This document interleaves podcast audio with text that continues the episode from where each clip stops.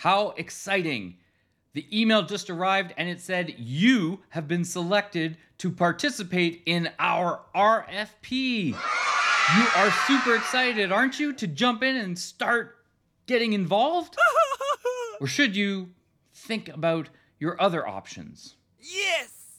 Let's discuss whether we should even participate in today's episode. Do you desire a competitive advantage delivered weekly that will help propel you into the next level of your sales career? Then you have found the right place. Welcome to the Win the Deal Show, a B2B sales podcast for sales professionals like you that want to discover ways to improve your strategy, communication, and negotiation techniques, and ultimately win more deals. Get ready to accelerate your sales growth. Now, here's your host, Tim Barnaby. Welcome back to the Win the Deal Show podcast. I am your host, Tim Barnaby, and today's podcast episode is all about RFPs and whether we should be involved in them or not. And it makes me think to bid or not to bid? That is the question. Whether 'tis nobler in the B2B sales mind to abstain from the trials and tribulations of the RFP process or to engage and confront the potential customer with steadfast determination. And by engaging in their process, perhaps win a deal, to withdraw, to participate, I know not how, when we shall pass on a bidding opportunity, we will end the doubts and the wasted time writing gibberish responses that come through special online tools. Tis a decision devoutly to be contemplated, to participate, to abstain, to abstain, perchance to miss out on a golden chance. Aye, there's the rub. For in that abstention, what opportunities may be missed. When we have given up on bidding for this RFP, must give us pause. There's the consideration that makes a missed opportunity of submitting the bid. My open soliloquy to my upcoming play, The B2B Salesman. this week, I saw a poll on LinkedIn, and it was specific to RFPs. It had to do with whether or not there was a belief that in participating in the RFP, you believed that you actually had a chance, or if you felt that a decision as to who would be selected was already made. And surprisingly, there was more than 50% of the responders who thought someone was already selected. Is this actually the case? Is this really true to nature? Well, let's talk about a couple of things that I can provide from my perspective working in procurement and where I feel this may or may not make sense and what you should consider when you're confronted with the option as to participate in an RFP or not.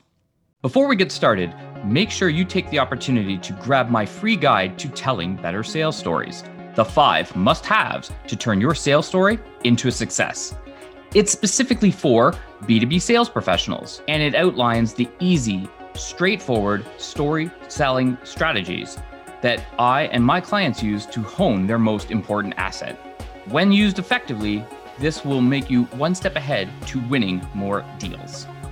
If you want to make an impact on your sales, go to timbarnaby.com slash story and grab a copy of the five must-haves. Let me start by stating that in my career, I've managed many RFPs. I don't want to say hundreds of uh, RFPs, but certainly a significant amount. And there might be a handful, a small handful, perhaps two RFPs where I'm truly proud of the work that we did and the manner in which we did it. And in both cases, I can assure you that the incumbent who was included in the RFP process did not win. In which case, we did go through and make a change from status quo to new supplier. Was this the norm? it's hard to say because it's different categories that I was involved with compared to others and a different buying style as well. Most of the categories I've managed in my career were in marketing and corporate services. Corporate services being things like office supplies, insurance, translation services. Sometimes print would fall under that category as well. These are seen as commodity based items where you can do a true apples to apples comparison and at the end of the day pick the lowest price, which at the end of the day is the majority of what RFPs are meant to do. And we will always write in there that we don't necessarily consider price to be the main factor as to why we make a decision. Yet, that's usually what it comes down to. And what I want you to consider is that the statement that was made in this poll and some of the comments I saw were talking about the fact that if you didn't write the RFP or if you weren't the incumbent as part of the RFP, your likelihood of winning that RFP were next to zero. There is perhaps some truth to that. That if you haven't had the opportunity to add any input, and if you're not already the incumbent supplier where you are already integrated into systems and tools and are already familiar with the customer and their processes and their nuances, the likelihood of you being switched out is pretty slim. Does it mean that it's guaranteed? Not at all. As I mentioned, I've run RFPs, I've displaced the incumbent supplier. But it is challenging because, as much as we would like to think that the world lives in a commoditized manner, and that we can easily just say switch out supplier A for supplier B and everything will be the same and run exactly as planned, it never usually works out that way. So, when should you participate in an RFP? Well, one instance I can think of is that if you're a member of the public service, if you are buying on behalf of a government agency, normally there are thresholds, and the thresholds tend to be quite low in terms of dollar size or contract value that an RFP needs to be run. So if your product or service is a solution that is specific to government agencies or is available to be sold to government agencies, meaning it's not specifically geared towards them. When I think about office supplies, which are used across multiple industries, including the government, that's an opportunity where a government agency, based on their budget, based on their spend thresholds, might say, we still need to put this out to market. And if you compete in that market space, then that's an area where you may need to consider if you want to win future business or maintain future business, that's an RFP you need to participate in. You may also consider when you're breaking into a new industry that this would be the ideal time where you may not be known for working in that industry, but yet this is where you want to at least break ground, at least find a way in. And if you're struggling to find a way in through normal channels, social media, direct mail, networking events, being invited to an RFP or being made aware that an RFP is being issued and you're somehow able to get yourself onto the list of potential suppliers to be included, this may make sense for you to be a part of it and add your input because now is a way to be in front of decision makers as well as potential end users that may not be familiar with your product or solution. These are really, when I started thinking through it, the only two logical reasons, aside from you're the incumbent and there's a process that says we need to go through an RFP. If you're the incumbent and you want to maintain your business, I suppose you're going to participate. But I'm really thinking about those new opportunities, those new potential customers, even a customer that might be buying certain services from you, but now they're looking to expand and you just so happen to have that expansion capability in your wheelhouse. Now might be the ideal time to use the leverage that you have, which is the relationship of being already a, a supplier of choice with that particular customer and use the leverage you have to uh, build onto the portfolio of solutions that you already offer and go further with the RFP in that manner. aside from that, I just don't see a lot of value for it being included. And here's the caveat to that. I don't see the reason why, especially when RFPs are issued the way that the majority are. Which means that the majority of RFPs are taken from a very set, defined set of criteria, but yet it hasn't addressed some of the other key issues. What I mean by this is that when procurement and their business partner look at buying products or solutions, they're usually looking at what are they doing today. We would encourage as a procurement professional to say where can we improve upon the delivery service or what is it that we currently don't have today but we're looking to adopt in the future which we can solicit information about from the RFP. And it's almost like a mini discovery in a sense of, you know, tell us all the things that you want, what's a, what's on the wish list, what's on the nice to have list, what's on the we don't have it but we don't want it list. You know, we try to bucket it out and give these kinds of examples in some of the written material. Does it work out that way 100% of the time? No, because we're limited to the information that we have available to us. As much as we'd love to be seen and present ourselves as the expert in our category, we can only find uh, out so much information.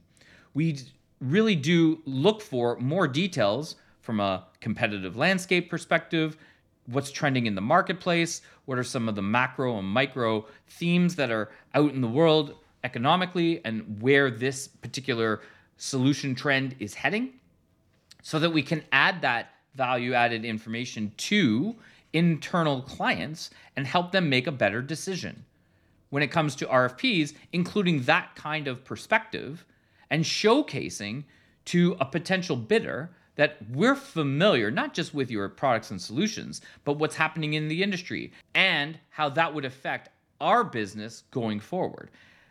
So, this is where I'm talking about a, a, mini discovery, if you will. We would ask certain types of questions that would get to the root cause of what some of the business challenges are, not so much from just the solution that we're looking to replace or at least compare against the incumbent to make sure that we're still making the right buying decision, but also how is that going to make the business better going forward?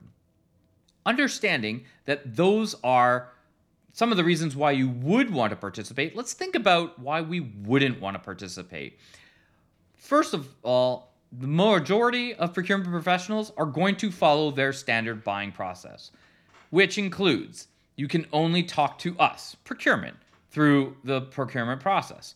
You may have questions that you want to have answered that are specific to the RFP or specific to how you're currently using the solution today. And you have two options in which to find out that information. Number one, you can ask before the RFP, and sometimes procurement will answer those questions. Usually, they will not.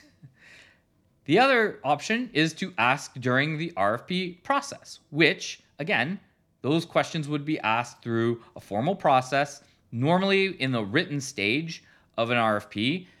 The RFP would indicate that all questions submitted will be returned back to all bidders together with responses so that not any one company who is providing a bid would receive more or less information than anyone else. This can be a disadvantage to you if you are good at asking discovery type questions and your competitors are not. You're giving away some competitive advantage that they may not necessarily think of or think to ask, in which case you get a sheet of questions back that have all the questions outlined plus all of the answers.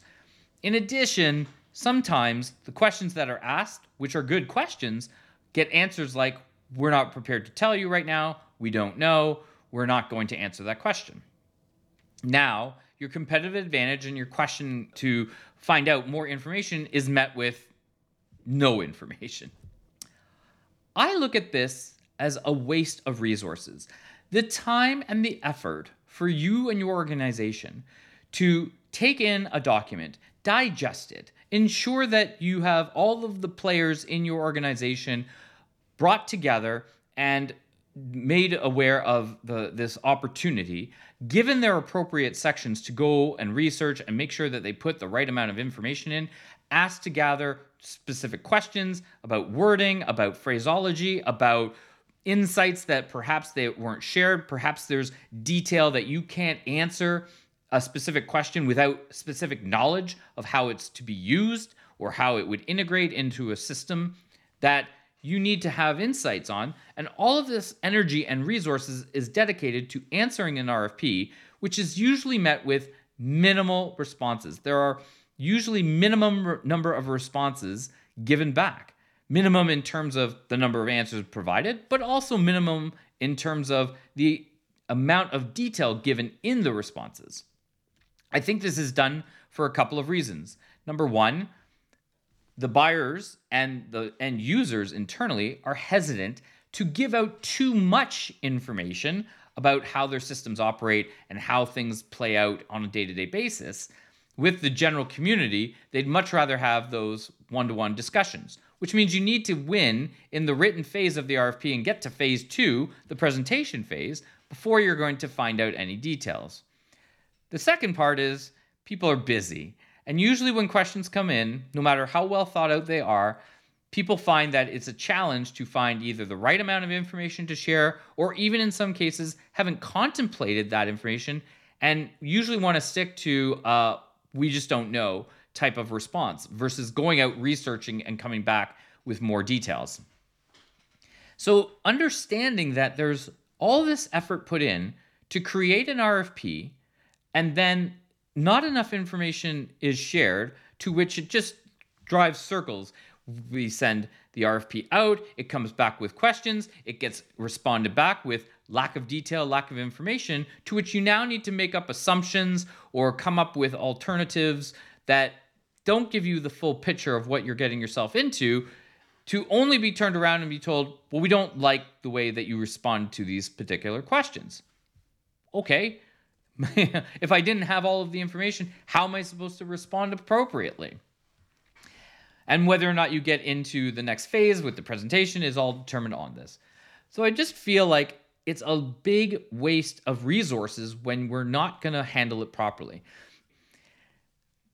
What I want you to consider is the resources in your organization, the resources that are within your own team, and whether or not the amount of time and energy and perhaps money involved in participating is going to take away from your focus where you could be spending more time discovering new customers, having good quality conversations through direct mail, through cold calling, through setting up meetings, through networking events to really have a better way of earning more business than participating through an RFP process.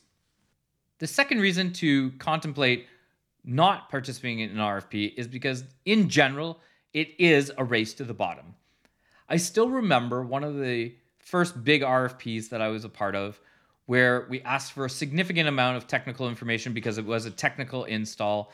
And the RFP at that time was coming in in binders. They come in in electronic PDF uploads to shared drives now. But back then, we used to get boxes of binders, usually asked for three copies so that one could stay with procurement, two could go to the business to be reviewed. And these technical documents all came in, and we sat at a table and started distributing to the different parties. And one by one, one of the procurement professionals took each of the proposals, flipped directly to the pricing section, and made their scores accordingly. Now, they were only one person in the decision making of that process, but it really opened my eyes to think that all this great detail was shared, all this fantastic concept around how they could change our business and what they could do that would be make things better you know the wish list the nice to have the needs to have all that was in these binders. And yet all somebody did was find the tab that said pricing, flip to it, made their note around what it was, and then moved on to the next binder. And what context do they have? After all, if I told you that the price of a car is $50,000, you might look at that and say, that's a really expensive car. Because in your mind, you might be thinking that you would be buying a Honda Civic. And in my mind, I might be thinking, I'm actually trying to sell you a used BMW, slightly used nowadays at that price point. But it might also be that I'm trying to sell you a Porsche, a brand new Porsche. I just need to get it off my lot, and I've heavily discounted it to $50,000. Now, there are three contexts there. And which one is really represented? If you just take it from one frame of reference, which is just a number on a page without contemplating any of the other pieces around it, what are you really solving for? What are you really understanding what that means? So, the race to the bottom, I believe, tends to be one of the reasons why this is not best use of your time and whether you should really consider actually participating in the RFP. That's two out of three reasons as to why you would not want to consider participating in an RFP. One being around resources, the second around pricing and being a race to the bottom. The third reason I think you should consider not participating in an RFP is because the deal is usually stacked against all of the bidders. Thinking back again to what I was talking about earlier in this show, that the incumbent has the greatest possibility of winning, and most people perceive them to be the ones who would win. We know that selling is about change, and change is hard. Change will always be hard, and incumbents who don't perform well are still more likely to win because change is hard. It takes a significant amount of effort on the part of the organization, the people who are involved in the decision making, from low level people working on a day to day basis, all the way to the executive who has to make the final call as to whether we make the switch or not. Everybody knows that their job is on the line, their reputation is on the line, their ability to advance in the company is on the line when decisions like this need to be made. And all things being equal, if it really truly comes down to this can go really well and it can push me into the future in a much faster light and a much faster and brighter light compared to staying with status quo, then that would be a reason to make the change.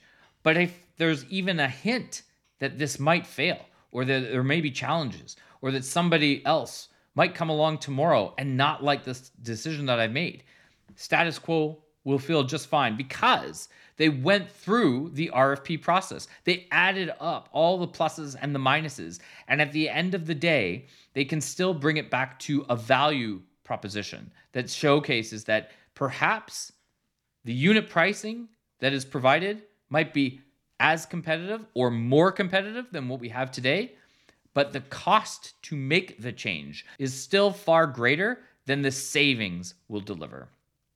So think about the deal and where you are on the RFP process, whether you're the incumbent or not, and whether or not the change, the investment in the change makes sense, whether or not the investment for that company to make that change, not just from the dollars perspective, but the the general nature and the perspective of what it means for them going forward. Is there enough justification there for them to want to make that change.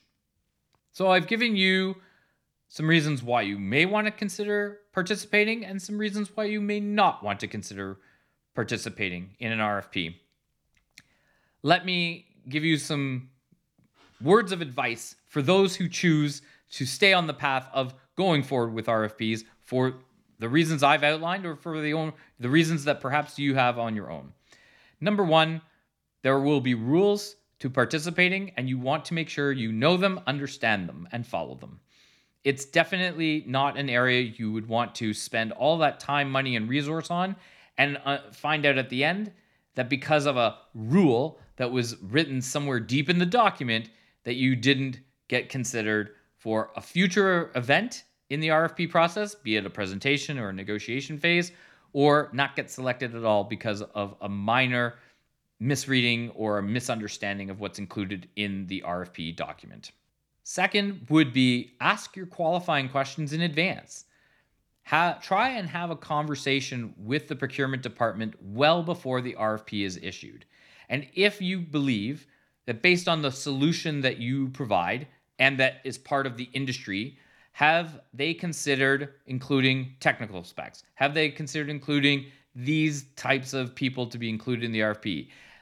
As much as you can add value to the RFP before it's issued, I would encourage you to do it.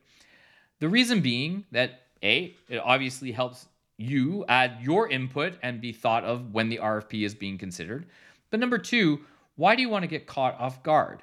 As I mentioned, asking certain questions may be at a disadvantage for you.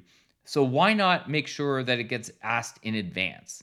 Why not try at least to have a conversation with procurement to get a sense of where they are coming from? And from that conversation, or perhaps lack of conversation, it will be telling about what that RFP process might be like. As I mentioned, sometimes they are a little hesitant to want to answer certain questions during the formal process. But if they are more open and willing to take your questions and considerations in advance, that might be a good way to think about how they are rethinking of the process. And if they are absolutely against it, if they are dead set on, we have our process down, we want you to follow the rules, well, you know what kind of customer you may be starting to deal with. And again, that might influence your decision as to whether you participate or not. Finally, I would say you want to know the playing field. Even though it might not be your process, your sales process that you want to follow, it's a buyer's process. You want to know what's the playing field that you're playing on. You know, how are you going to be able to answer questions? How are you going to be able to communicate with the business if procurement isn't able to get you the answers that you so need in order to answer? How are you going to be able to obtain information about how they operate and use the current solution if you can't get information from anybody? You you really want to truly understand what it is that you offer, how you differentiate, and how that can be described in the RFP. I've been asked before, does it make sense to provide alternate solutions? Not just the solution itself, but alternate pricing solutions in terms of how you would be presenting. So we're no longer thinking about a unit price, we might be thinking of a package price, let's say. And I would just offer words of caution because in some cases, yes, I think that there's value to adding more detail and showcasing that you're thinking about the business in a different way and that this is a value add that you offer to not just this as a potential client, but all your clients. And you want them to have the benefit of all this added knowledge and experience. And yet, something like that could be easily misunderstood and taken that you don't want to follow the process. So you really want to gauge how are you playing with this team and what are the reactions like? How how do they take information in and provide information back? How do they treat you when you could have informal conversations? Sometimes you can have informal conversations outside of the RFP process. And what are they willing to talk about then? So these are the areas you want to be thinking about whether you participate or not. And when you do, when you take all of this into consideration, you may find RFPs are the way forward for you, and you're going to continue and even seek them out. And if you do, I wish you nothing but success. And if you don't, do so respectively, meaning that procurement has a role to play. And usually, the best way for them to know whether they're getting the best deal on the market is to test the market through a competitive bid analysis. And I would encourage you to be open, upfront, and uh, as accommodating as can be with procurement as they start to navigate a process that they may or may not have experience in dealing with. And as you do, just know that somebody on the other side is doing their best to try to accommodate a process and be fair to all parties. But if it doesn't make sense, do so with knowledge so that they can at least think about that for the next time that they issue an RFP. Leaders are readers. Want to become the next leader for your team? Let's check out what Tim is reading this week. This week, I had the opportunity to reread one of my favorite books, and it is Same Side Selling by Jack Quarles and Ian Altman. And I love this book because it really does resonate from uh, a role that I've been in in the past in procurement. Because Jack was a procurement person, so you do have a procurement lens uh, in addition to Ian's sales lens, providing guidance and details around how they uh, speak about sales in this book. One of the great opportunities about reading this and, and taking in information is that you really find alignment with who resonates in the world of sales and what, uh, who doesn't. There's definitely people that I have read and their material hasn't been as effective with me in terms of uptake, but it also feels not genuine, if I can put it that way. But Ian and Jack wrote a book that is truly genuine, but also written in a way that they're looking to help. They're looking to help you as the sales professional be even more professional when you're selling and to think about it in a way that will make you stand out. One of my favorite parts is in chapter four, where they break down how to do same side selling using the same side quadrants. If you're a fan of Ian Altman, he has a podcast called the Same Side Selling Podcast. And there are many episodes that break down how to walk through those quadrants. And there's no one who can do it better than Ian. So I would encourage you, number one, first, go out and pick up this book. It is well worth the read. And number two, start to listen to the Same Side Selling podcast by Ian Altman because he is an excellent speaker and the knowledge that he shares comes directly from this book. All of the key learnings and fe- uh, all of the key pieces of the book are shared on his podcast, and he does a great job of breaking it down. At the end of the day, it truly comes down to what is the value that you offer and how does that compare to the investment that's being made. So, same side selling is very similar in the sense of what I propose when I'm talking about selling to businesses and procurement as well, is that you can certainly sell on price, but it's better to sell on value and sell outcomes and not features and benefits. So find a way to get this book and really digest it because it will help guide you on a path to being more successful in your sales. Well, that does it for another episode of the Win the Deal show. I hope you're getting tons of value from it, and I hope from today's episode that you take away some insights as to whether or not you consider running with an RFP or not. Just remember, this podcast is available on many podcast platforms, including Apple, Spotify, Stitcher, Google Podcast. We're trying to reach a much broader audience, so I'd love it if you take an opportunity to rate and review this podcast on your podcast player of choice or go to the show notes of this week's episode and I've put a link there to a review site there where you can add a review and that way it will reach more audience members. I look forward to sharing more with you on a future episode. Until then, make the decision as to whether or not you are going to participate in an RFP. Be strong in your conviction, go out and do it with integrity, and make sure that you do it for the right reasons because I want you to continue to win more deals. See you next week. Thank you for listening to the Win the Deal Show. What action will you take away and implement? We would love it if you would leave a rating and review in order to help others like you find this show. And remember to subscribe so that you will be the first to hear the latest episode. Check out all our episodes at winthedealshow.com. Thank you for listening. Now, go out, take massive action, and win the deal.